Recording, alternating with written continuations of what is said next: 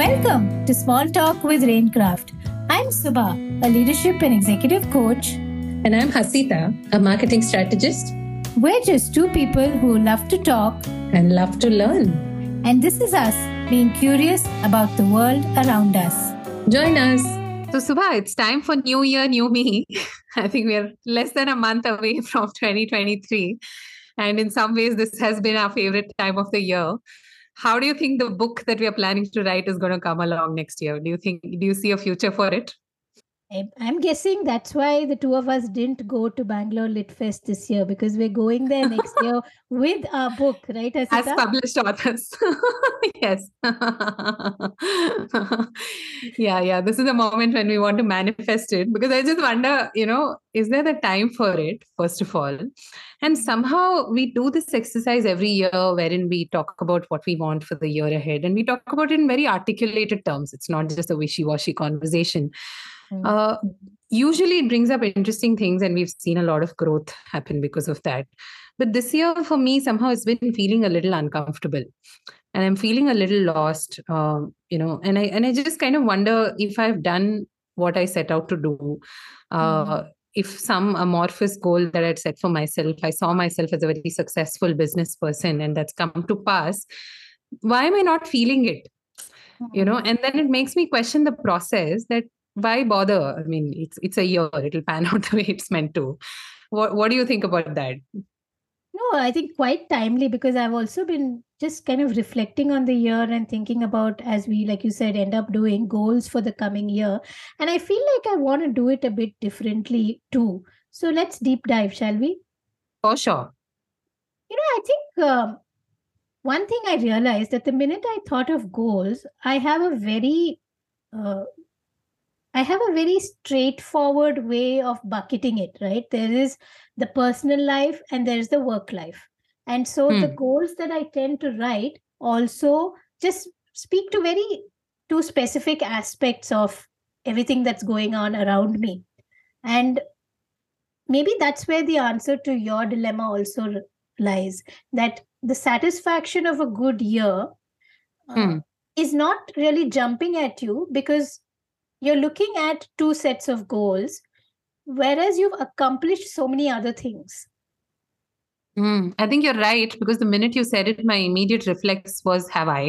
so maybe it is true that uh, I haven't thought about it in those terms at all.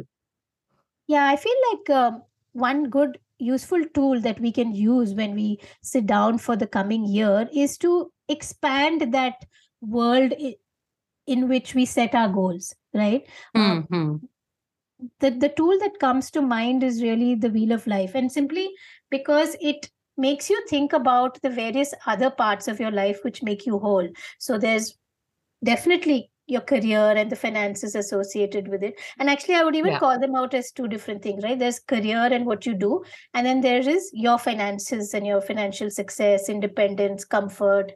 There's family home. There is you know friends and relationships there's your physical health there's mental health um, there's spiritual yeah. and emotional health right there is what are you doing for enjoyment and leisure and just you know happiness so so many parts of us which we i feel we've been kind of excluding from the goal setting process what do you say Hmm, I actually hadn't thought of it on those lines at all because, like you said, it was always okay. I'm this person at work, and then I'm this person outside of work. Uh, and if something doesn't go very well in either of those contexts, then it's probably, in fact, uh, last two, three months, there has been a period of, you know, just laying low, uh, taking it slow, doing lesser than I did before. And it felt good at the time. But I think I see now where this discomfort is coming from because, in that sense, I've done a disservice to the work goal in the interest of the wellness goal, right? And because I had not seen it that way, there's that little bit of discomfort in terms of how I'm looking at it, perhaps like like when i look back at the year and i say okay work goals were xyz and i hit them. And there were periods of lull or periods where i chose not to do something which you know we've talked about like you know took a back step on the whole content agency bit. But those were also the same periods when i got to spend a lot more time with my daughters one who's going to uh, potentially leave the nest the next year. Yeah yeah. That's been like wonderful time spent, very meaningful, yeah. high quality. But because there's no goal or box to tick, um, it doesn't seem to count. you- yeah, yeah. Oh, but it does count, right? I mean, in the grand scheme of things, I'm sure uh, the family and you would appreciate it so much more as well in the longer term, which is what really brings me to, you know, we have these processes in terms of setting goals. Uh, but is that really necessary, firstly? And when you do it, uh, what really is the right way to go about it? Like, you know, I set a goal uh, with the intent, the full intent that I hope to kind of achieve it for the next 12 months. Uh, but sometimes some of them are not compelling enough. Like right now, for me, being an open water diver is, I don't know if I'd call it a goal as much as a wish. Uh, Mm. And I know it'll happen. Uh, and that's why maybe when I do it, I'll not be so happy again. So if I had to go about being happy about it, how do I really kind of, you know, de- deconstruct that uh, thought process? No, I think it it does need a bit of deconstructing. And uh, I was listening to Huberman Lab, and it can be quite heavy, but I, I I'm liking his style and the whole um, kind of neuroscience behind a lot of things that we do. Because um, most of us, what we are pros at is the behavioral science, right? Like we we Yeah. know the tools, the frameworks, we know the do's and don'ts. But when you combine it with neuroscience, like he does, it's quite enlightening and actually in in his talk on goal setting it took a very different path um, he was talking about how one there's fundamentally the goal setting phase and then there's goal the pursuit of the goal let's call it like you know uh, how do you assess it how do you execute which we feel like we know a lot about but anyway turns out that we don't we'll come to that but one very interesting aspect of the whole neural uh, bit was that most goals we actually set to avoid the thing we fear. Okay, that's interesting. I would have thought it's the other way around, right? Like, do we not set goals with the intent of achieving a certain amount of pleasure from having accomplished them? Like, in my mind, that makes more logical sense than the fear component.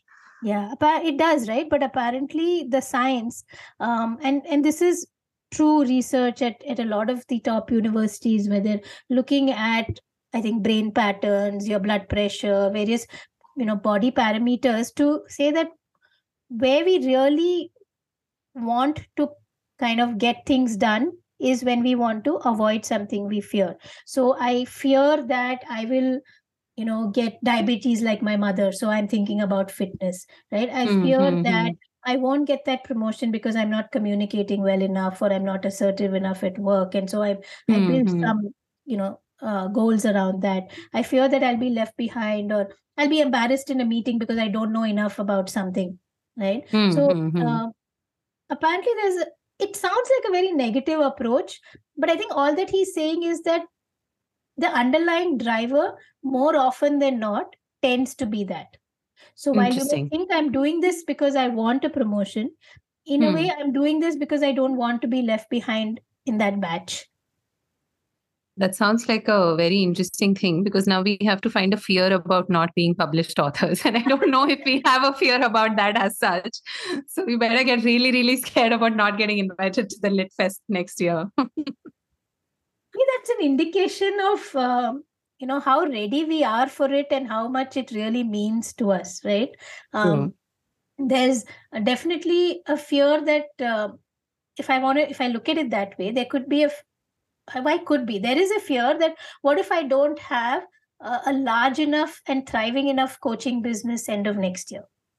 Right. Hmm, hmm, hmm, hmm. what would that mean to my use of my time my you know love for the space um, monetarily etc um, that's enough of a driver to set four five goals for the coming year right Makes sense. Yeah. but the book is still it the driver is still not strong enough and so i have to think yeah. about what it means if if that book is so important to let's say my credibility in this space or Mhm. it's so important to just my need to put all of my thoughts in one place Yeah. and yeah. impact x number of people um, Hmm. then then maybe it's a it's a better driver It could become a reality. Yeah. yeah But also, uh, in the context of what you just said, uh, is it necessary for goals then to be uh, on the action side of things? And what I mean by that is, uh, you know, I, I feel like some of us really need to set goals around doing less in life. Uh, yeah, calling myself out is guilty there. But how would I articulate something like that? So this is where we are, and we've had a very successful run as an agency. Uh, but the fact also is that it's taken its toll on in terms of my emotional health, right? And uh, that's why we are we're like so keen and eager to kind of you know wrap up operations and look forward to the next year. But I think the niggling fear is that next year is also going to look like this year, right? So if we had to work with something like that in terms of paring back, cutting down, and I think this applies professionally, personally, and in all the other areas that you've spoken about as well, uh, what could goals around not doing something look like? Yeah, no, that's interesting. I think, you know, there's for you, there was, let's say, that long arching goal of um, kind of you know hasita 2.0 in the form of motley crew and i set up an agency i set up a business uh, and then that ideally should have been certain milestones which is like uh, yeah. you know x clients by q1 x clients by q2 etc and then you know you periodically assess where you are and say hey by by 6 months into this business i was to be at let's say 20 clients but i'm at 35 so i mm-hmm. can now say hey the the little bit of the time that i'm taking off to go diving or you know to just swim more even on a daily basis uh, it's part of my reward schedule. It's allowed. Interesting. You know the funny thing is i had not thought about rewards at all uh, because the achievement of the goal i think is usually touted as the reward in and of itself right? So yeah. uh, I had not actually thought of the fact that there is a reward step in there somewhere, you know. And how how do you celebrate? I mean, is it like a one time thing? Do you go out have a lunch, or is it is there a way to really incorporate rewarding yourself into your daily schedule as well?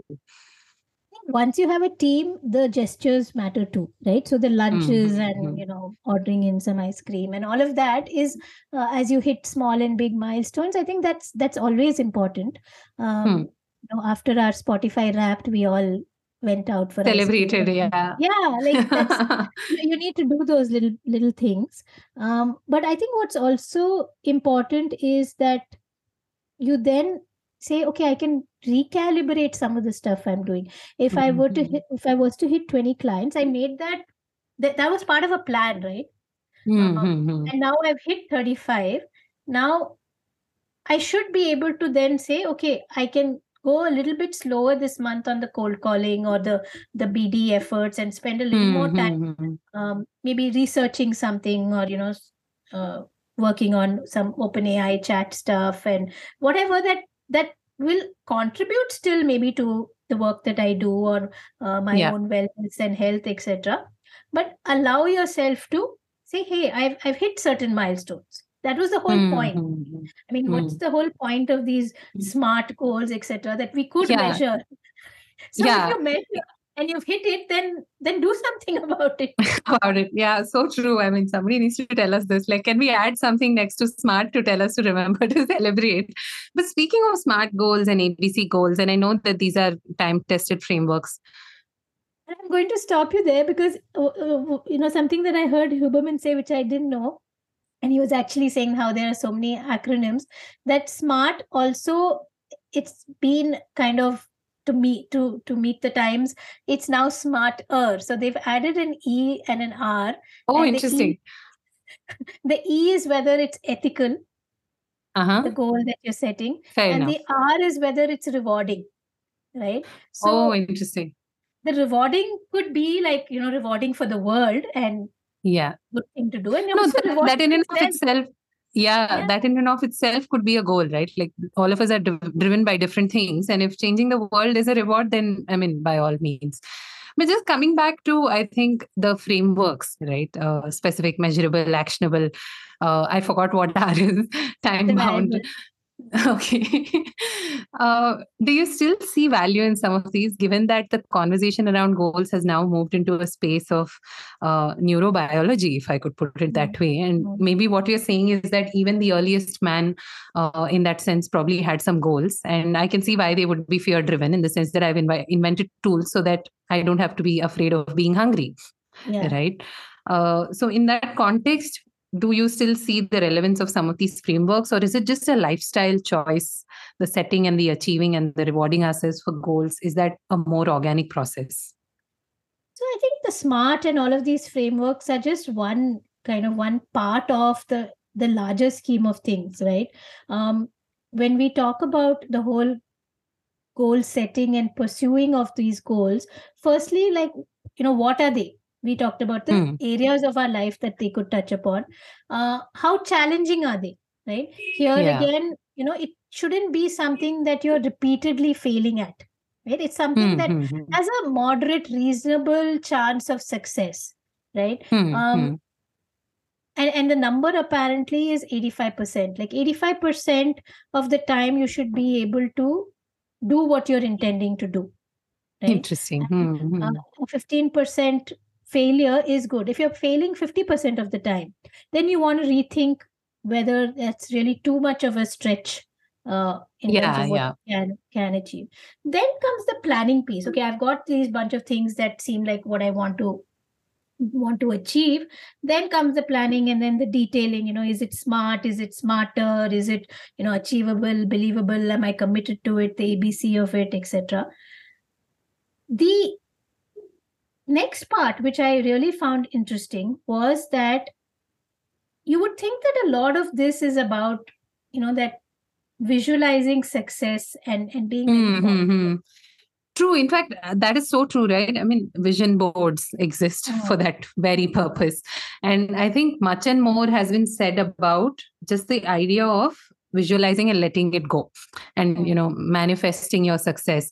And uh, somewhere i have also felt that in not articulating it perhaps i've achieved more uh, success than i had because there, i think the fear there is if i set a goal and fail at it then i'm a failure. Maybe that could be uh, you know an internal driver as well. Yeah. So in that context but what you're telling me now is that it's not so much that right? It's more Yeah. about also taking charge of it and ownership.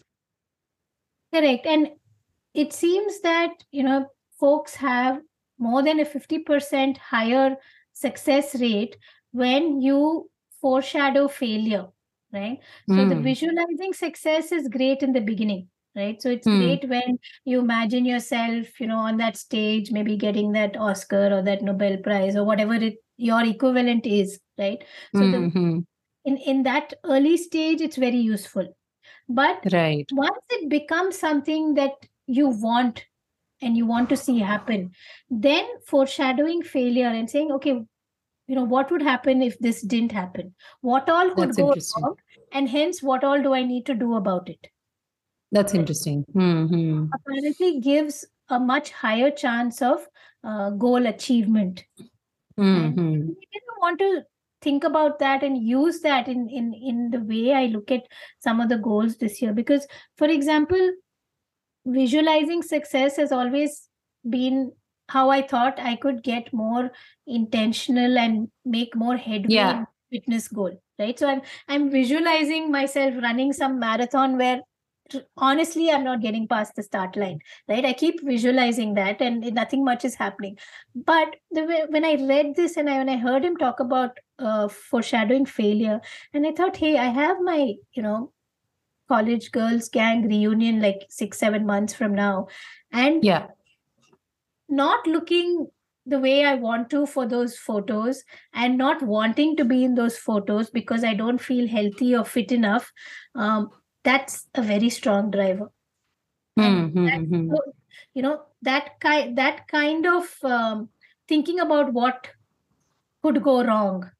Yeah yeah and yeah. I'll be to do a lot more of that when i when i visualize it this way That's quite interesting. I think that's the one thing I've always run away from in any case in terms of visualizing the worst case scenario. Uh, but yeah, I do see the value in it in the sense that uh, on on the toughest of days, what keeps you going, right? And that's survival, I think, because we are all essentially, uh, you know, biologically still in the stone age. It's just that we are living in a different world, uh, enabled by different machines right now. So yeah, that makes a lot of sense. I think uh, so. I'll set aside my smart framework for a while. I'm sure we'll get to that, but maybe it's really time for me to think about what are the two three things that I really really want, and what happens if I don't have them. no and, I, and i'm glad you said two three because i think um, trying too many things also is Yeah. uh, is a bit of a recipe for disaster and disappointment. Two to three seems like a good number to do it with the intentionality and intensity that you would want to right uh, True, finally what is sense. the value that you're getting from the goal and hence what are you going to do what are you going to not do is important and just to wrap it up i we talked a lot about failure what could go wrong uh, what are the things we fear so it's not really about thinking about doomsday but Yeah. uh, it's just another perspective because every time we're there's a lot out there about uh, being positive and you know visualizing success and manifesting it i mean not to take away from any of that and this is also not to say like you know just keep imagining death Assume the worst. yeah. yeah maybe it's about finding that balance you're right because the same instagram scrolling doom scrolling uh, can feel like doom scrolling on some days and then on the other days you you feel positive you feel like okay i can also have this i can also yeah i've had you know it's all a state of mind really and maybe goal setting is no different as well Yeah, so maybe this year we just try it a little differently uh, and Yeah. looking at fears and looking at failures as much as we look at uh, what success looks like, and more importantly, how do we reward ourselves for that success? so importantly let's start with the rewarding ourselves i think Sounds good. Catch you next Thank you. Bye.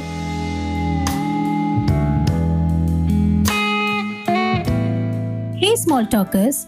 Thank you for listening till the very end. We love bringing these episodes to you, and we hope you enjoy them too. Please do drop in your comments, likes, shares, reviews, whatever you can do on the platform that you're on to help us reach a larger and larger audience. And that would really make our day. You can find out more about today's guest or today's episode in the show notes. All the details and how you can find us on social media is right there. Thank you and see you next time. Bye.